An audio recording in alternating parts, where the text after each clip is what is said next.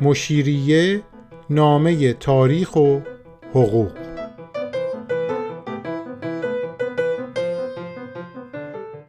دفتر دوم قوانین ازدواج و طلاق.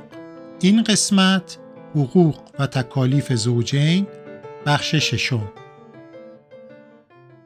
در ادامه بحثایی که در قسمت قبلی داشتیم برگردیم به ماده 1115 قانون مدنی. یه دور دیگه بذارین با هم بخونیمش و اونو بیشتر بررسی کنیم.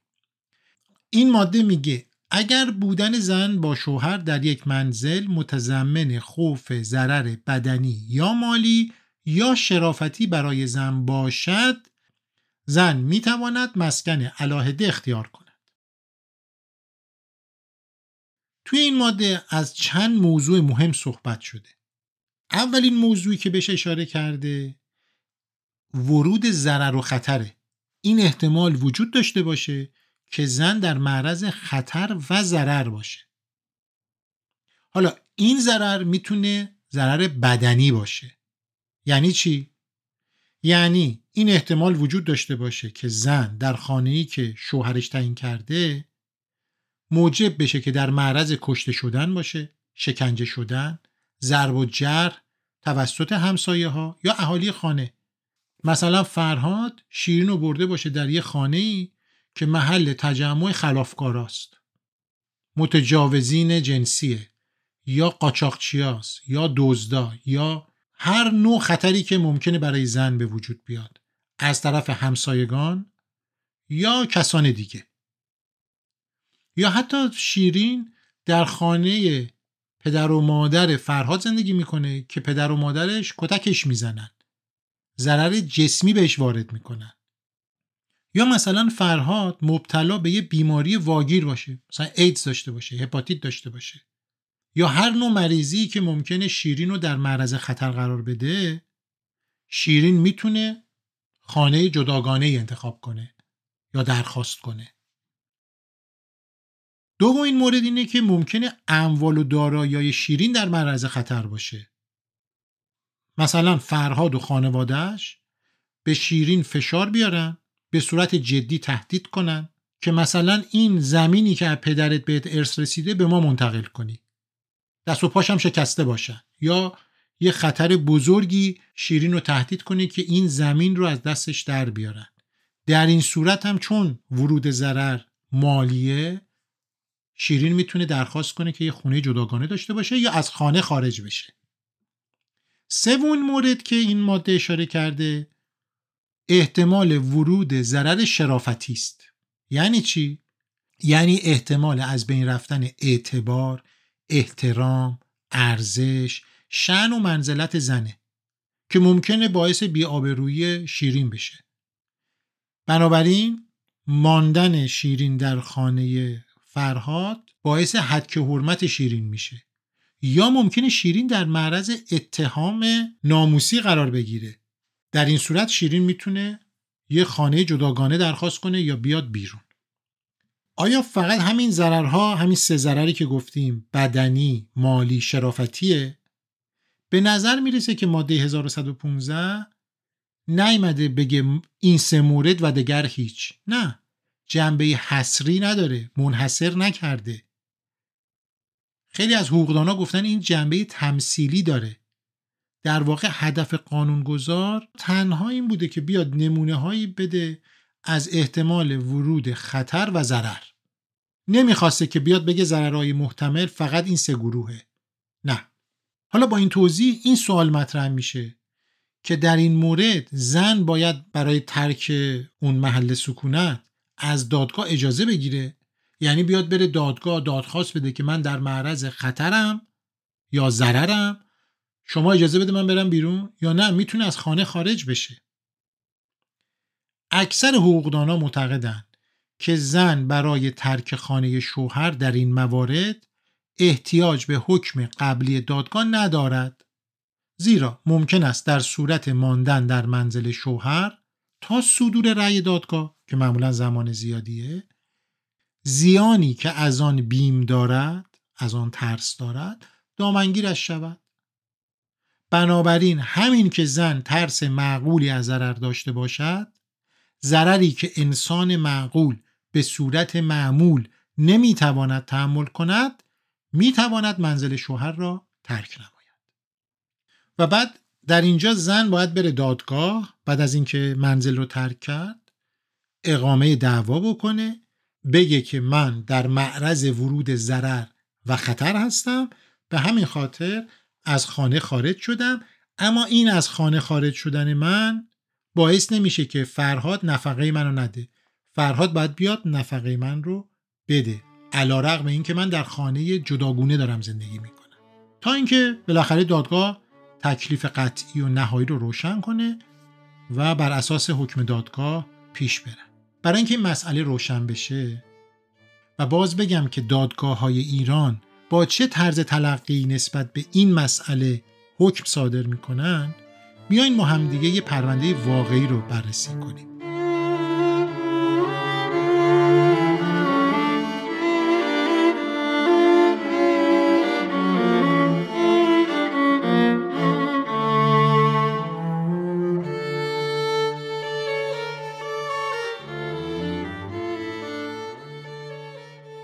پرونده در شعبه 239 دادگاه حقوقی تهران مطرح شده سال 1392 یه آقایی به نام فرهاد که حالا اسم خیالی و فرضیه به دادگاه مراجعه می‌کنه ادعا می‌کنه که زن عقدیش یعنی شیرین حاضر به تمکین نیست.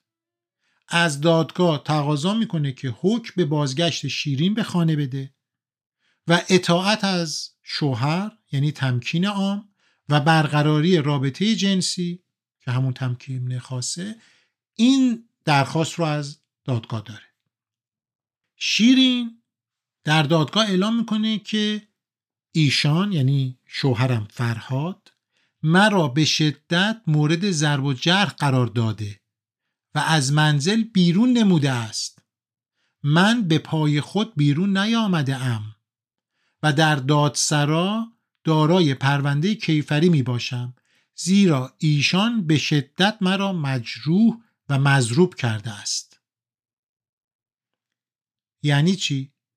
یعنی اینکه فرهاد منو کتک زده در حدی کتک زده که من مجروح و مضروب شدم و رفتم دادسرا و خودم رو نشون دادم اونجا گفتم فرهاد منو زده و بعدم از منزل بیرون انداخته. من به پای خودم که نرفتم. فرهاد در جواب شیرین میگه نه خیر من ایشان را نزدم و قبول ندارم. دادگاه با توجه به محتویات پرونده میگه که آیا شما در دادسرا که رفتین پرونده کیفری تشکیل دادین چون مورد ضرب و جرح قرار گرفتین آیا حکم صادر شده؟ شیرین و وکیلش میگن بله ما در شعبه 1146 دادگاه جزایی تهران طرح پرونده کردیم دادگاه رسیدگی کرده فرهاد محکوم به پرداخت دیه شده. این حکمم قطعی شده اجرا شده. یعنی دادگاه کیفری تهران اومده بررسی کرده پرونده رو. دیده بله آقای فرهاد به قدری شیرین و کتک زده که روی بدنش آثار ضرب و جهر وجود داره. به همین خاطر محکوم شده دیه براش نوشتن و این دیه رو پرداخت کرده. پس هیچ شک و شبهی در مورد مضروب شدن و مجروح شدن شیرین نیست و فرهاد زنشو کتک زده. این دیگه قطعیه. شعبه 239 وقتی این حکم دادگاه جزایی رو می‌بینه اینطوری رأی میده.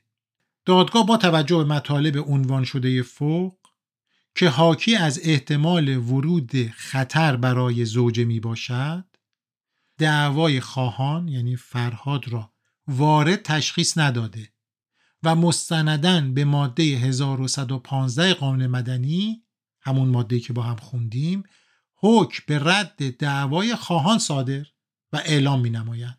یعنی رئیس شعبه 239 دادگاه حقوقی تهران به فرهاد اعلام می‌کنه که چون زنت رو مجروح و مضروب کردی این مسئله در دادگاه جزایی ثابت شده. شیرین در معرض خطر جانی بدنی و شرافتی است. حیثیتش خدشه دار شده. بازگشتش به خانه مسلحت نیست. نفقش هم باید بدی. فرهاد از این رأی راضی نیست. تجدید نظر خواهی می‌کنه. پرونده میره شعبه سی دادگاه تجدید نظر استان تهران. دو قاضی یعنی رئیس شعبه و مستشار دادگاه به این پرونده رسیدگی می‌کنن. حکمی که این شعبه میده واقعا عجیبه. میگه ما اومدیم بررسی کردیم. بله شیرین یک بار کتک خورده مجروح شده شدیدم مجروح شده. که مشمول دیه است. اما این دلیل کافی برای خروج از خانه نیست. دلیل نمیشه که شیرین از فرهاد اطاعت نکنه در خانه فرهاد زندگی نکنه و تمکین نکنه یعنی تمکین خاص نکنه رابطه جنسی هم برقرار نکنه. نه باید برگرده خونه اطاعت کنه رابطه جنسی هم برقرار کنه. چی میگن؟ به شیرین میگن اگه می‌خوای از ماده 1115 استفاده کنی باید این مسئله چندین بار اتفاق بیفته. در قسمتی از رأیشون میگن چون دلیلی بر ایراد ضرب و جرح و صدمه عمدی بدنی مکرر وجود ندارد یعنی پشت هم کتک نخورده محکومیت زوج به اتهام ایراد ضرب و جرح عمدی در این دادگاه مسموع نیست. ترس از ضرر در صورت بازگشت زوجه به منزل وجود نداره. هیچ ترسی وجود نداره. برگرد اگه دوباره کتک خوردی بیا. معلوم نیست که چرا این دو قاضی عالی رتبه اومدن یه عنصر دیگه رو به ماده 1115 اضافه کردن و اون عنصر استمرار و تکرار در ضرب و جرحه. این ماده فقط گفته بود ایجاد ترس و پیشبینی خطر. اگر زنی این پیشبینی رو کرد می‌تونه بیاد بیرون. اما این قضات اینطور رأی دادن. نتیجه که می‌خوام بگیرم اینه که این ماده قانونی ممکنه مورد تفسیر مختلف قرار بگیره. دو قاضی در یک شهر ممکنه دو نظر مختلف داشته باشن. و زنان که در معرض این خطر هستن ظلم مضاعفی بهشون بشه. واقعا قوه قضاییه باید یه تفسیر دقیق و سریحی رو روی این ماده بذاره.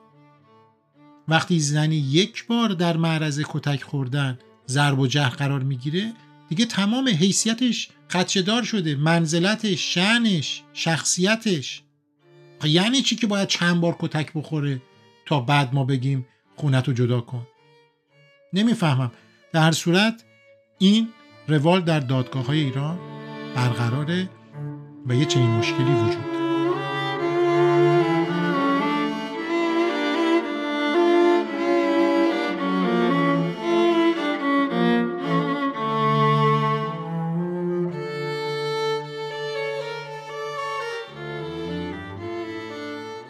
نکته دیگه ای که در مورد ریاست شوهر بر خانواده وجود داره تعیین اقامتگاه قانونی زنه.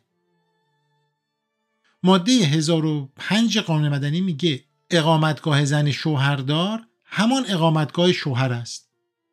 یعنی اگه ما می‌خوایم ابلاغ قضایی بکنیم می‌خوایم مکاتبات اداری انجام بدیم ببینیم اقامتگاه زن شوهردار کجاست باید ببینیم اقامتگاه شوهرش کجاست.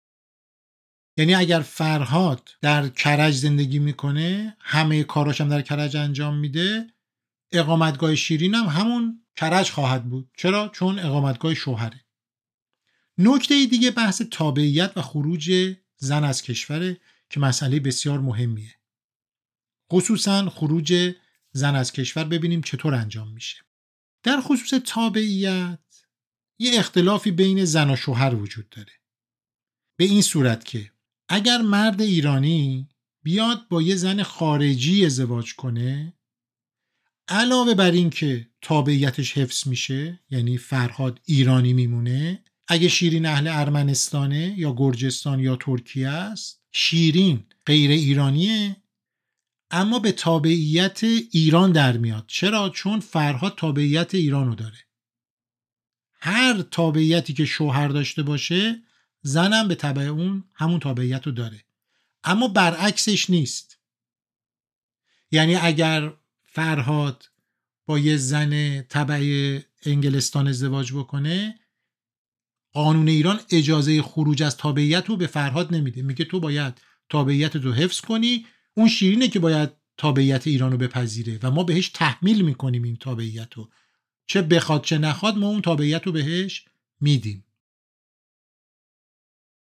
حالا اگه زن ایرانی مثلا شیرین با یه کسی خارج از ایران ازدواج کنه با یه مرد دانمارکی ازدواج کنه. شیرین تابعیت دانمارک رو نمی‌گیره. طبق قانون ایران. شیرین ایرانی تا ابد باقی میمونه. حق نداره تابعیت ایرانیش رو بذاره کنار و بره تابعیت دانمارک رو بگیره. البته در مورد تابعیت دوگانه بحث زیاده. قانون ایران میگه شما نمی‌تونید تابعیت کشور دیگر رو بگیرید. اما اگر گرفتین و هنوز هم به تابعیت ایران باقی بمونین ما چشم پوشی می‌کنیم. ما تابعیت ایرانی شما رو سلب نمی کنیم که حالا بحثیه که خارج از حقوق خانواده است ما بهش نمی‌پردازیم. اما نکته بعدی خروج زن از کشوره که در قسمت قبلی توضیحش رو دادم. زن بدون اجازه شوهر نمی‌تونه از خانه خارج بشه چه برسه از کشور. بنابراین قانون گذرنامه سال 1351 که مربوط به جمهوری اسلامی هم نیست پیش از انقلابه میگه زن شوهردار تنها با موافقت کتبی شوهر می‌تواند نسبت به گرفتن گذرنامه اقدام کند. بند سه ماده 18 قانون گذرنامه سال 51 یک چنین چیزی رو میگه. اما ادامه میده میگه مگر زنانی که با شوهر خود مقیم خارجند یا زنانی که شوهر خارجی دارن اما به تابعیت ایران باقی موندن این دو دسته نیازی به اجازه شوهر برای خروج از کشور ندارن. پس معلومه اگر شیرین و فرهاد با هم ازدواج کردن شیرین بخواد برای دیدار خواهرش به آلمان بره باید اجازه خروج از کشور رو از فرهاد بگیره تا بتونه از کشور خارج شه. اگه فرهاد اجازه نده شیرین نمی‌تونه از کشور خارج بشه و در فرودگاه جلوشو می‌گیره خب حالا این شیرین پیش از ازدواج چه شرایطی داشته؟ فرض کنیم شیرین که الان 20 سال داره اومده رفته اداره گذرنامه گذرنامهش رو گرفته. اگر شیرین در سن 20 سالگی 30 سالگی پیش از ازدواج هر سنی داره و گذرنامهش رو گرفته می‌تونه بدون اجازه پدرش و بدون اجازه هر کس دیگه ای از کشور خارج شه بره آلمان خواهرش رو ببینه. هیچ کسی حق نداره مانع خروج شیرین از کشور بشه. اما به محض اینکه با فرهاد ازدواج کنه با هر شخص دیگه ازدواج کنه در این صورت شوهر می‌تونه مانع خروج زن از کشور بشه. بنابراین تا وقتی که شیرین ازدواج نکرده می‌تونه گذرنامه بگیره. می‌تونه به راحتی از کشور خارج بشه بدون اینکه از کسی اجازه بگیره. مثلا از پدرش. اما به محض اینکه ازدواج کرد برای گرفتن گذرنامه و خروج از کشور نیاز به اجازه شوهر داره. و این یکی از اون مسائلیه که زنان رو دچار مشکل کرده. هر وقت که اختلاف خانوادگی به وجود میاد اولین کاری که شوهر می‌تونه بکنه اینه که می‌تونه بره و جلوی خروج از کشور رو بگیره. دیگه شیرین نمی‌تونه خارج بشه یا گذرنامه بگیره. در مورد این قانون گذرنامه 1351 کلی بحث وجود داره که امیدوارم جای دیگه بهش بپردازیم. ما بحثمون در مورد حقوق و تکالیف زوجین نسبت به یکدیگر رو ادامه میدیم در قسمت بعدی. میریم سراغ بحث نفقه که یه بحث دامنه دار و وسیعه. سر فرصت با همدیگه نفقه رو بررسی می‌کنیم.